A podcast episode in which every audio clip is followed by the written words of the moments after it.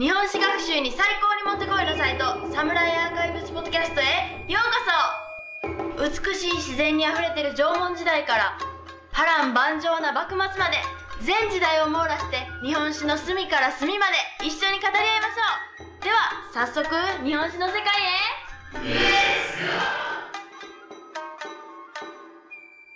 Hey, welcome back to the Samurai Archives podcast. This is Chris, and today I'm here with Nate.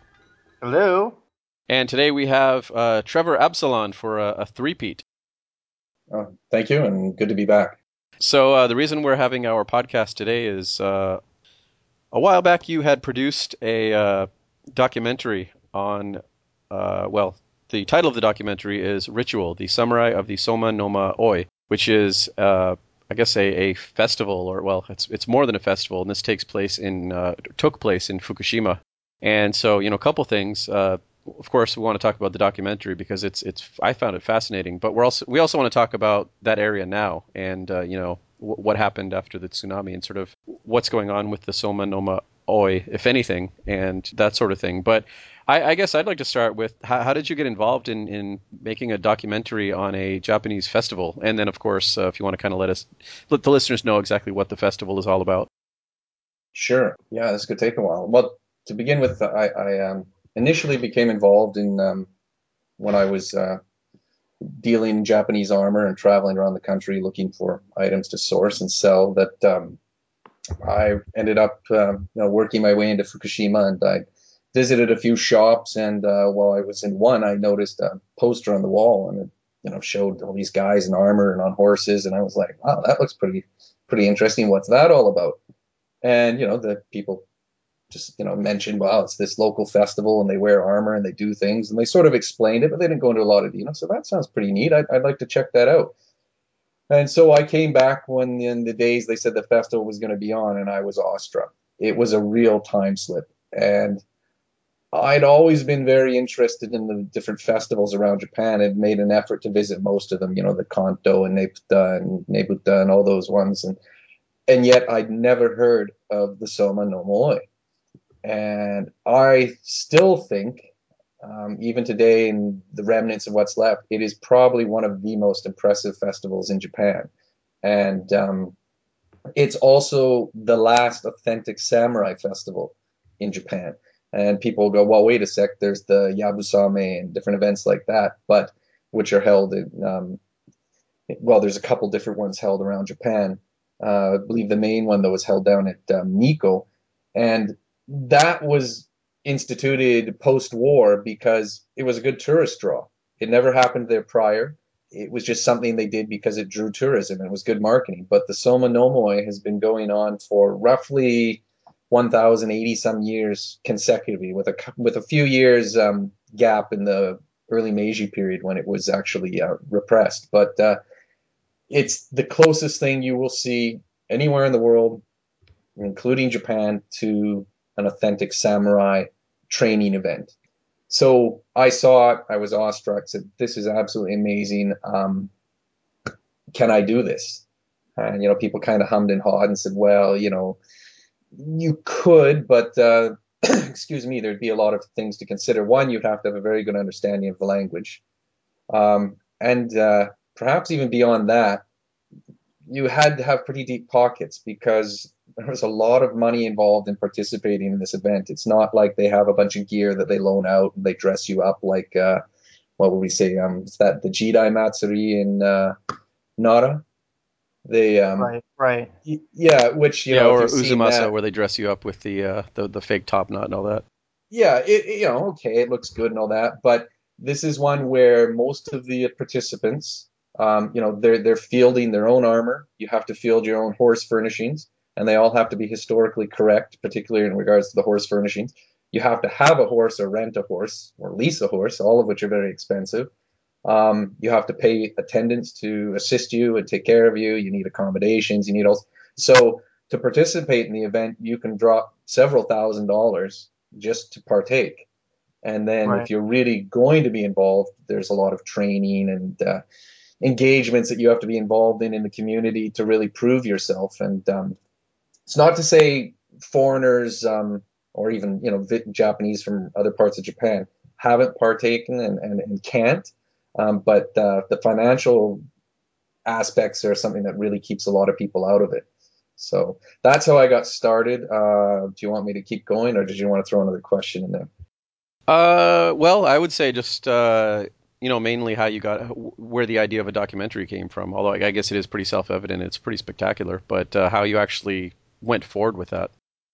Uh, when it comes to the documentary, I participated in the festival for several years myself, and one of the reasons was to promote it. And um, this takes some explaining. I wanted to promote it not you know for myself so much, but as a way of preserving the festival. And when I speak of preserving, one of the things is um, again this festival is, is for the most part unknown in Japan. Most Japanese have never heard about it, and I would tell them, "Oh, I'm a participant at the Soma Noma Oi, you know, one of the important cultural heritage events in, in Japan." And you know, you, people just look at me with a blank stare in their eyes and go, "Never heard of it," you know. And that was in Japan, and you didn't even have to go a couple prefectures away, and nobody knew about it. It was very localized. They didn't really market it it was pretty much something they did for themselves because it was part of their local cultural identity.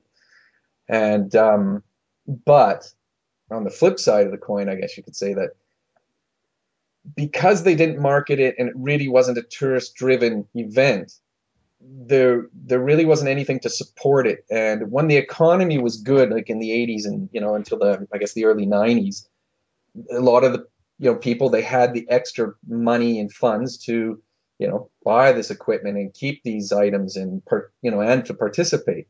But as the economy's changed over the last 20 30 years in japan and you guys are both aware of this you know the uh, you've had consistent deflation and uh, you know it's pretty tough times for a lot of japanese overall in comparison to what it was you know in the 80s and 90s um, the festival has shrunk and it is slowly wilting and, and basically dying off.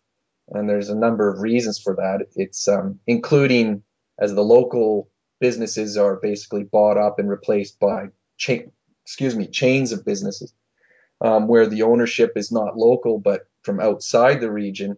They're no longer giving the, lo- the local people days off when the festival's on. Which, when it was a local business owner, they understood the importance of the festivals. They'd give them the time off to go and participate.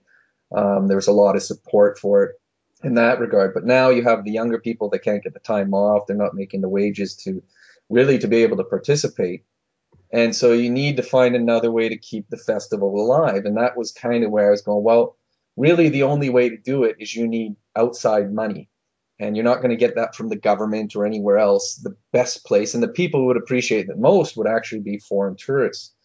And now this is a double-edged sword. You don't want to um, you know, ruin the festival by making it just something that's conducted purely for the purposes of entertaining tourists. This is a right. cultural you event that's happened. You don't so, want to cheapen it that way, yeah. Exactly, you know, and if you start doing it just, you know, to accommodate people who are coming to pay money, well, after a while, the quality and the historical aspect of it will be, you know, watered down to the point where it's just a cheap, cheap tourist draw, which a lot right. of festivals in Japan are, in my opinion. So right. uh, my my original concept that I was trying to promote with the town was making an exclusive thing, something like the the trooping of the colors. You know, in in England when the Queen celebrates her birthday, you have you know the seats are sold out years in advance. There's a limited number of seats. That's all they take. Those are the you know, it's the first thousand people and that's it. And uh, make it a very exclusive trip. Bring in a certain number of people, give them an exclusive opportunity to view something really unique and this way, you could also educate them about how they're to behave at the event, what they will see, and what it's all about. It's not just something to look at and walk away. It's something to appreciate and understand this deeper experience. And so I said, right. you know, make an exclusive tour, do this and that. So the, the video started as, um, or the documentary sort of started as a way of, we need to promote this and we need to preserve it um, because again, it is dying. And I, I was passionate enough about the concept that I approached a fellow actually he initially approached me about something and then i i think threw the thought back said hey here's something i'd like to do and um, he was immediately in agreement once i showed him what i was hoping to do and uh, that was pretty much the uh, origin of the documentary. And again we weren't really supported any financially anywhere. It was all something we did out of our own pockets but and it took a lot of convincing to actually let the members of the festival and the communities allow the documentary to go forward because they've had documentaries happen before and they've been really dissatisfied with what's happened or how it's been portrayed. And Right. so they were really reluctant we were going to do something that would be, I don't know, turn out really cheesy or, you know, show them in a bad light or whatever. So, um, but I had a good enough rapport in the community that they trusted me and, and uh, said, yeah, we'll let you go forward and we'll let you see things that we haven't let other people see. And uh, we'll, you know, get you some really good access and um, and and that and they did. They pretty much honored their commitments that way. A few things they fell through on and sort of changed their mind at that sort of last moment. But it, we were quite lucky and fortunate, and I'm glad I did document some of the things in there because there there are some uh, places in that film that were destroyed in the uh, tsunami. They're they're gone. There are people as well, unfortunately. So I guess the the, the hard part for me was is I was so connected in that community, and we started down this road and then the the fellow I was working with kind of fell down on the job, and I basically at one point, you know, because the town was like, "Where's where's the documentary? We're waiting for it," and I'm like, "Hey, it's in the hands of the director. I'm just just waiting to see what he does," and um, Right. it it wasn't coming down the pipe, and so finally I had to get on a plane and knock on his door and walk inside and lock myself in and say, "Hey, we're not leaving this room until it's done." And um, that's literally how it. We finished it. We sat in a room for seven or eight days without leaving. You know, we we ordered in and just sat in our own stink and and pushed on with it and got it done. And because I'd made a commitment to these people and I was gonna honor that. Um, financially, it wasn't the wisest choice I've ever made, that's for sure. But I did honor my commitment, so that was an important part of it. Next question. So, uh, yeah, you know, another thing too is the, uh, uh, you know, aside from the festival itself, the, really the centerpiece uh, of the whole festival is the armor. And you know, looking at the way it's, you know, the, you know, they're riding horses, they're they're racing, they're doing all these things in the armor. And, and for someone who's never worn armor and never really seen it up close, it really looks like Japanese armor was a little more utilitarian than I would have expected. It it it seems a lot more flexible than I would have expected. It seems more I- well, you know, meant for riding horses and running around than I would have ever expected. Is this uh, what what era of Japanese armor are they wearing? And I'm assuming it's all either original armor or reproduction armor. I'm assuming there's no, I don't know, plastic or anything like that. But what what exactly uh, what what is the era of the armor? What type of armor is it that they they tend to all be wearing? Um, there's a, lots of good questions in there. Like, uh, for the most part, the armor styles you're seeing are more reflective of 16th to 17th century sort of onward. The actually the the Tonosama, the daimyo, who is the 36 unbroken bloodline generation of that ta- of that area. They're actually the, the original family is still there, the former feudal lords, and they're very much treated like feudal lords still within the community. Um, people have a great deal of respect for them. Uh, when he rides, he's wearing uh, uh, uh, items of armor from the uh, 15th century Wow. that his Hmm. great great greatest of great grandfathers had wore, and that's pretty phenomenal. Um, the majority of riders, the more senior men, um, it's a matter of pride. A lot of them are wearing either heirloom or authentic items of armor that they've acquired. Most of it's Edo period. Some of them have um, pieces that are, uh, you know, earlier, uh, late Muromachi, Momoyama, uh, primarily more so in the kabutos that they're they're uh, wearing. But more and more, you're seeing reproduction armors being utilized, particularly by the younger men and the younger generation, just because they don't have the funds to afford, you know, to be able to acquire these older pieces, which are very expensive. And um, when you wear it and use it, they get damaged, and the dam, you know, has to be repaired as part of, you know, just the general preservation of the items, and that in itself is also expensive. So you I- I are would seeing also- more of that. Yes, go ahead. I, I I would also think that uh, just in the increase in average size would make a difference uh, when you're trying to wear something that was that was made for people in the 15th and 16th century compared to the size of the average Japanese person today. Uh, You know, that's on the probably young- a good point. That's on, probably on a the good younger point. end, it, it it may be such that, that they're putting stress on on things that weren't originally intended to have the, the that sort of stress, and so that's another reason why you wouldn't want to wear, you know, great great great great great great great Oji-chan's.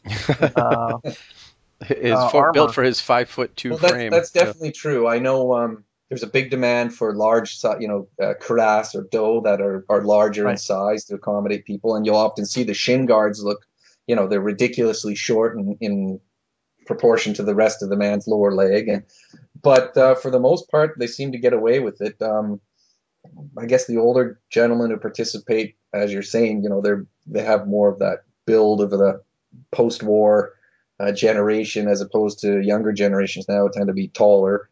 But um, and as for the utilitarian aspect, I I, I wore armor on multiple occasions for days on end in the festival, and uh, yeah, you do realize how functional Japanese armor was. In my opinion, much more so than European armor, primarily because, and again, the styles that they're wearing for the festival are, you know, 16th, 17th century onward, not the earlier Oyoroi type that were primarily for, you know, mounted archery duels, but in a time period when the spear and the sword were more going to be the mainstay of your weaponry, if not even the, you know, a firearm.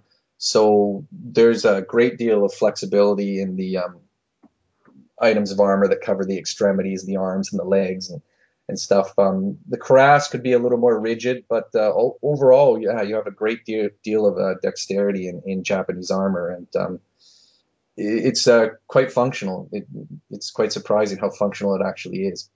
The flip side to it again is a lot of it doesn't breathe, and in that those temperatures and the humidity, uh, you dehydrate rapidly. And uh, that was something you constantly had to be, you know, intaking water and pouring water over yourselves. And of course, for most of them, rather than water, it meant more sake. But uh, they managed to keep going. But that's rural farmers for you. Not not Aquarius or Pocari Sweat. no, Yeah, that was. Uh, I was definitely impressed by that. I've I've never never really thought about it, but you just get the image that Japanese armor is big and boxy and heavy, and when you, but then when you see these guys like racing thoroughbreds or whatever these horses were, and and you know running around and everything, it's pretty impressive. Um, I do have to ask though, or I guess I should say I hate to ask, but uh, when you were there uh, participating, did you see? Did anyone say, "Hey, look at my traditional armor," and you you realized that, uh, you know what, this this is parts of reproduction. This is a mismatch. Did you did you come across anything like that while you were while you were there?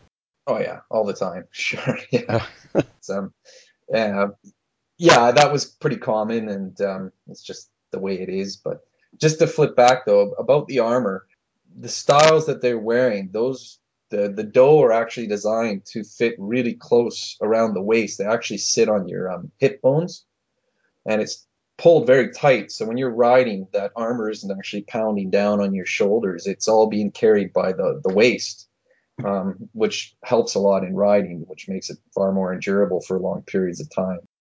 Yeah, I saw that in the uh, in the documentary. I thought that was that was interesting. So basically, it's it's uh, sort of a what a uh, uh, Girdle? them- yeah, like a girdly type situation where the weight is basically held on the hips and it's just sort of off the shoulders. Is that Yeah, exactly.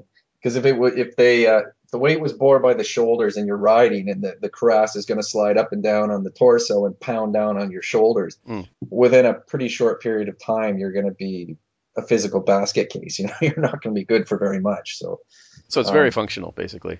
very functional. Yeah, very functional. So now we you've you've talked about the the the festival itself, and it's that it extends back a thousand eighty years or so. So what what exactly do you know how the festival started and, and sort of the history how it how it's gone from then until now? Yeah, it um they say it basically begins with Taira no Masakado, who's a fairly well-known uh, historical figure in Japanese history. And um, Taira no Masakado had lands in the uh, Kanto region, which are particularly well suited, or were, I should say, uh, for the rearing of horses.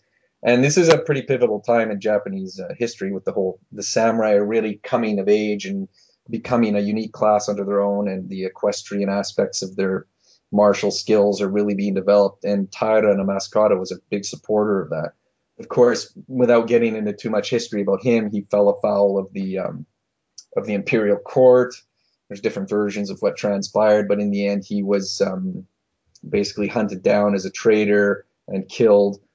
Uh, but prior to that transpiring, uh, one thing that Taira Masakado did to train his the, the um, troops under his command or who were loyal to him was um, he would have them chase uh, wild horses through the uh, fields and corral them into certain areas. And part of this whole training was it improved the riders' equestrian abilities and helped them develop tactics and stuff. So that this was one of the early origins of where the festival um, came from. Eventually, a descendant of Taira no Masakado um, married uh, a, a, woman from the Soma region, which is roughly it's in the northeastern part of Honshu, a couple hours south of modern day Sendai. And this is how they believe the Soma name comes into uh, the Taira no Masakado sort of lineage. Um, from there, roughly around the 12th century, members of that clan um, moved northward to the domains that they held for most of the rest of the feudal period. And um, the clan crest of the Somahan is actually a, a, rearing horse kicking. And they were quite renowned for their equestrian skills, breeding of uh, horses, etc. And uh, the domains they settled in Soma were again well suited to the breeding and rearing of horses once they'd settled in the Soma area, uh, one of the other things, they continued this practice of uh, corralling um, wild horses to train their uh, samurai and equestrian skills. And another thing they added to this, which is actually pretty impressive and is now reenacted, or I guess you'd say is uh, it's not really a reenactment because they still do it, but they're they're they still do this event on the third day of the present day modern uh, Soma Festival is um, after they've corralled horses from a field into a um, through a narrow gate, and then they run it towards a, a, a shrine. And once it's into the shrine compound, men are there waiting, and they have to physically wrestle the horse down. And that used to be another part of the, you know, you're proving your bravery and manhood that uh, groups of men would physically you know, swarm these horses and uh, grabbing the manes and, you know, hanging on around their necks. They'd wrap their legs around the forelegs of the horse and in numbers physically force it to the ground. And um, after the horse was captured, uh, one of the leaders of the clan would um, then designate it to be given to a certain individual for training, and they'd break the horse and train it for you know using it for purposes of war. So that's something that's um, still done today but the main purpose of the festival now the modern festival is a three day event. And what it was really done uh, what it really represents i should say is that um, the soma han was located immediately south of the date han uh, which includes Date Masamune. And by the height of the uh, sengoku period they had something like 30 different conflicts with the date han in a period of about 50 years. And they were constantly at war. But the Somahan was relatively small, and though they had a very respectable lineage, particularly because of their connection with the Taira no Masakado and the imperial family. A lot of people didn't trouble them too much, although Date seemed to be pretty um, committed to giving them a bad time. And um, they were farmer samurai, and their domain was only about 62,000 koku or something like that, whereas the Date Han was over 620,000 koku. And so to resist these continued, you know, attacks from the north, from the dot, most primarily from the Date Han, uh, they had to be able to react to any threat in a very timely manner. And so what they would have to do is, you know, when a word came down that there was a potential, you know, invasion or some sort of trouble on the border, messengers would be sent out throughout the, uh, the, the domain, and each little rural farm area would have a captain or a regional leader, and he would rally all his men. They would go to a certain rally point, move to another rally point, George join with another group, which would then carry on to an, another pre-designated rally point join with a larger formation. And it was kind of like a, a spider web collapsing in on itself that it went from multiple rings towards the center and consistently growing bigger. And as each group rallied and joined another group, they'd head on to another rally point and then eventually meet up with the uh, Tonosama, the daimyo, and from there they'd move off to engage the enemy. And that's what the modern day festival is meant to uh, not recreate again, because again, they the locals take this as a very serious part of their local traditions, and it's something they've always done and continue to do. But that is really what you're seeing is it's a military maneuver practicing to repel an enemy and um, rally your troops in as little as time as possible.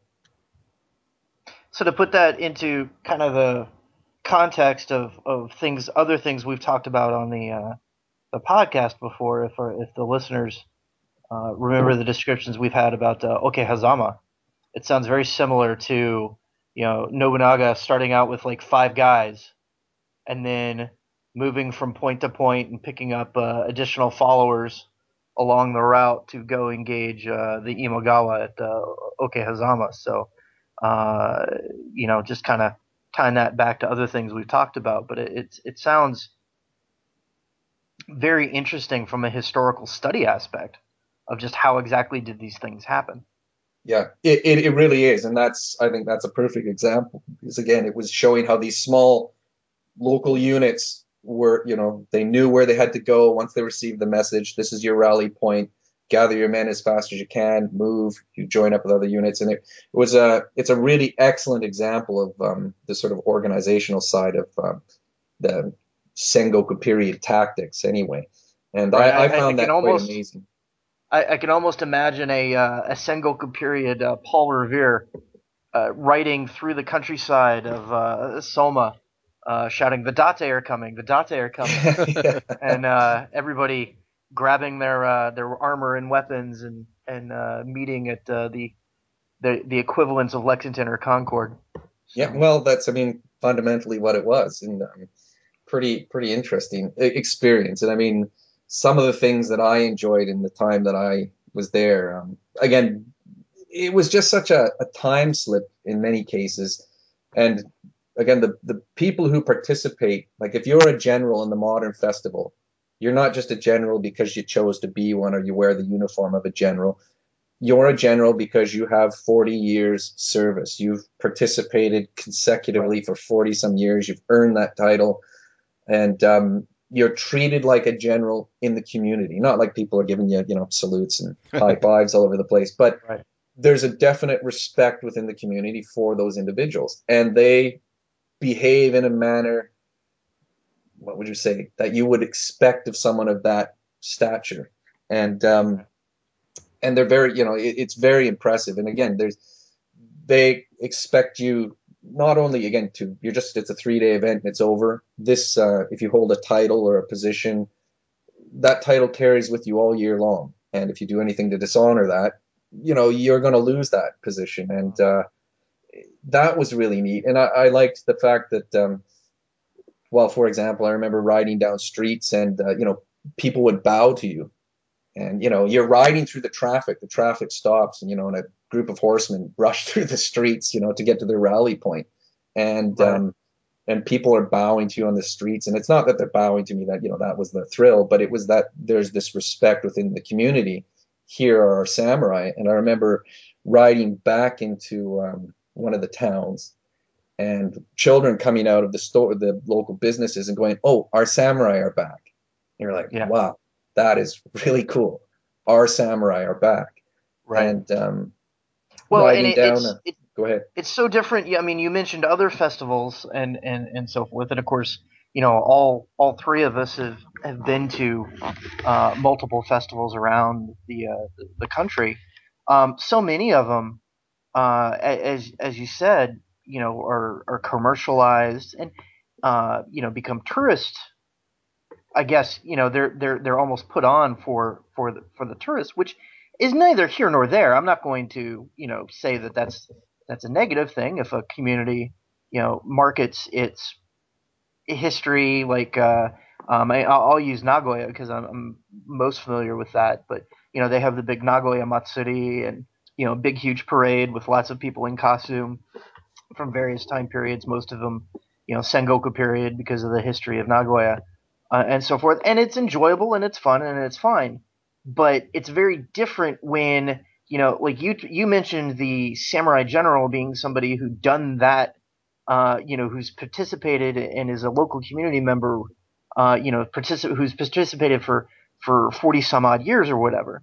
Um, whereas you know in the in like the Nagoya Matsuri, it's some famous actor or somebody, Yeah. uh, you know, that they get to come in and it kind of brings in that additional, you know, it'd be like uh, you know, getting George Clooney to come in and play uh, the Grand Marshal at the, the the parade or something like that. right. Um, Yeah. It's just it's a it's a very different approach to it, which is, of course, all of us are going to look at it from the perspective of people interested in Japanese history, and so are going to find, and you know, I think our listeners as well will find that very uh, interesting and refreshing, uh, and and certainly something that uh, you know we that's beneficial to continue.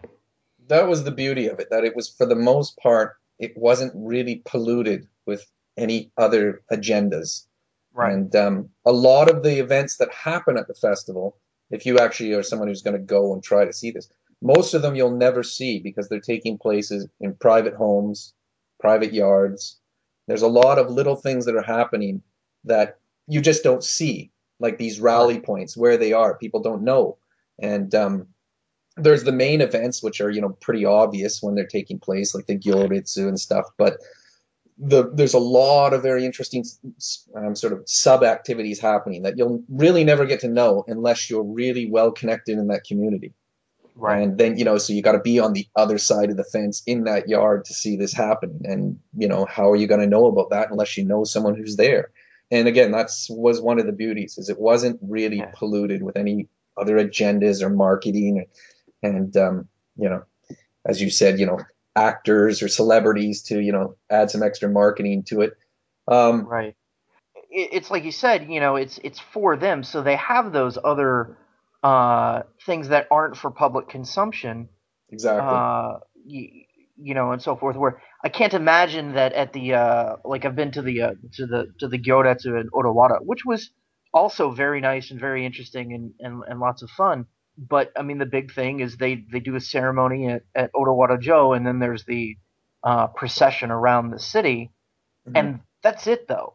Like right I don't imagine that they're spending multiple days, you know, doing any sort of uh, you know ceremonial preparation, um, other than you know maybe a, a couple uh, short Shinto ceremonies right before or, or whatever. But it's not this, you know, it's it's not an event the way that you're describing the Soma Noma Oi.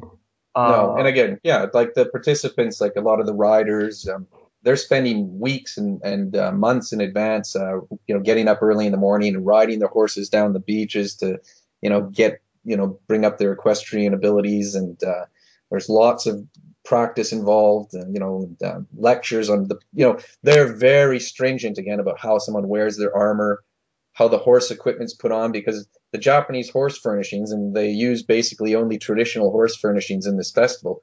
Some guys are using old kura and everything but you know they're lacking strength. So a lot of them are you know they're reproduced. They're exact modern day you know reproductions of what they were. There's no plastic or anything but um the horse furnishings were tied on in Japan. There's no buckles or anything. All the pieces are tied on.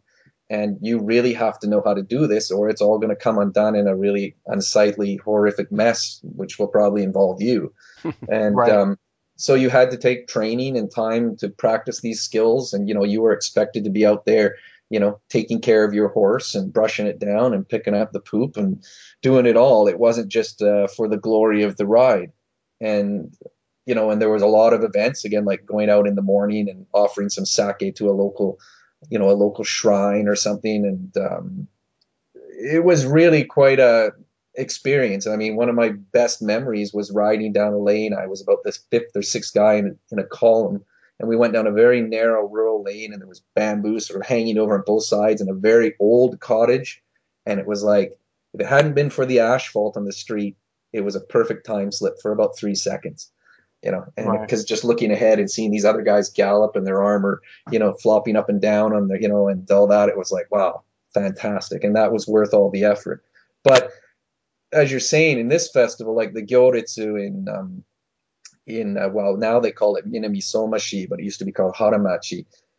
When the Gyoretsu with the Tonosama comes through the town, nobody is allowed to be on a level higher than him. And if any of the samurai in the line see you like standing on a veranda or something, they'll come in and they'll force you down. Or uh, I've seen it many times. People try to cut across the parade route, and they'll ride right into the crowd, find that person, and force them back across the street, and often motivate them with a few good whips from their riding crop. and Interesting. yeah, whereas you know anywhere else that would just be unthinkable, but here people understand. You know, you just insulted you know the Tonosama. And Right. it's just it's part of sort of the flavor too. They like that roughness and uh, the whole thing. But very very authentic in that regard. How you wear your armor how you tie the knots how your heraldry for example it's not just you're flying a flag that appeals to you. You're flying one that you are entitled to wear. And they have books. I remember when i was trying to find my heraldry it was it was a really trying event and um, they were referencing Edo period books with all the flags used by the different members in the community. Go, oh, well, you can't Right. use that. That one's spoken for, or this one we would have never had. And so they're very serious about that. And um, What And- did and you that's what eventually made it- settle on, and how did you settle on it? uh, you know what? Eventually, in frustration, my my lineage is Scottish, so um, eventually, in frustration, I went through so many different designs and proposals and got poo pooed on all of them. And finally, I said, "Oh, God, I'm- you know, this is really frustrating." And I drew a Scottish saltire. I don't know if you know the Scottish flag, uh, blue Mhm. field with a white cross um, Right. diagonally across it. And um, and I said, "How about that?" And I turned it on end, and they went, "Oh, yeah, actually, that was one of our local symbols, and apparently nobody's using it right now." And I was like, "You got to be kidding!" And so I ended up having the uh, Scottish flag turned on end as my uh, that was my first heraldry, and then I upgraded to a decapitated head symbol, which I was quite proud of, and. Nice. Uh, and then when I was promoted to a messenger, you're um, issued a flag that uh, has the symbol of a rearing horse on it, which was the symbol of messengers for the clan. So, It really And reminds actually- me of. Uh, sorry. I'm just gonna say it. It really reminds me of like the the hardcore U.S. Civil War reenactors, where everything down to the buttons on your your your shirt have to be authentic, and uh, you know every little thing eh, they they just right down to the smallest little detail. They try to make perfect. And you know another thing that really comes across in the documentary is, and like you said, maybe maybe it is a three day festival, but the preparation that must go into that just on an individual level, you know, riding horses and this sort of thing, they must be preparing for months on end before it actually happens. yeah, oh, they are, they are. And uh, it's funny if you, I, I believe you've seen the documentary, the uh, the uh, sword master and uh, the the Horagai master early in the documentary. I don't know if you remember that character. When the samurai culture is really important to these people, and for example, one of my was a great friend of mine. He was an older man. He was definitely gave me a lot of support. Um, he was a general in the festival. He was a big supporter of my being involved. Um, educated me a great deal on the traditions and the things that were expected in the festival. Um, for example, when his son, his daughter married, the man that married his daughter had to change his name to join their family because they were a samurai family. And that tradition in most of Japan is dead, but in Soma, that's still alive. So if you're joining our family, I don't care who you are, we're samurai. You're not, you take our name. And so even traditions like that are observed in, by many families. you joining us is an upgrade for you. Yeah, Yeah, good exactly. point. And uh, but the the sword man that I was talking about early in the documentary, I remember one evening. Actually, it was at one of the. I might have been one of the final screenings of the documentary, and everyone was quite pleased, and you know, been a lot of sake consumed, and we were just leaving the house of um, that couple that I talked about earlier, who's you know went devastated in the tsunami. And I was in the Genkan and I had already stepped down to the lower level and he was one step up and they had one of these beautiful traditional homes and I looked at his eyes and I watched his eyes look up, look at the big cross beam across the Genkan, look down at me and I realized what he was thinking. He was going, "Could I draw my sword, miss the beam, and slice him in half?" You know, and even though we were friends, I just knew this is really how these guys still think, and it wasn't meant in a you know antagonistic sort of way. I, I was kind of I found it really entertaining that that's what went through his mind, and he told me, he said, "Yeah, I think I could have made that." You know, and, uh, I thought that was pretty cool. But it's amazing that there aren't many. Uh, actual incidents like that because of the amount of alcohol that's regularly consumed during this event. And most of the guys are, you know, they're trudging around town with real swords in their, um, you know, stuffed through their obies. Even though you're not supposed to, everyone knows they are, and they'll, you know, trudging around town with their tantos and, you know, wakizashis, and nobody seems to get sliced up in the end. But uh, there are a lot of injuries, more so just from the events that take place um, during the course of the the festival. It's not uncommon for a couple of horses to um, be killed, um, usually through riding accidents, falling, or you know other injuries. And uh, riders quite often get beat up pretty badly through the same falls. And uh, I remember one year uh, a spectator was killed by stepping out in front of a, a horse that was galloping down the track. She thought all of them had passed by didn't realize one had started late and was behind the main group and stepped out to look as they ran off and then the follow-up horse came behind and and and hit her and killed her because that's like getting hit by a car of course and so it's a very um it's a very rough thing to do as well it's not just you know all flowers and fun it's um you got to be you know prepared to get a lot of bruises and scrapes and be pretty sore by the end of three days of it, and I've probably lost about 15 pounds through dehydration. But, Right. So- Okay, and that's it for part one of our talk on the Soma Noma Oi Festival with Trevor. And we'll be back in about two weeks with part two.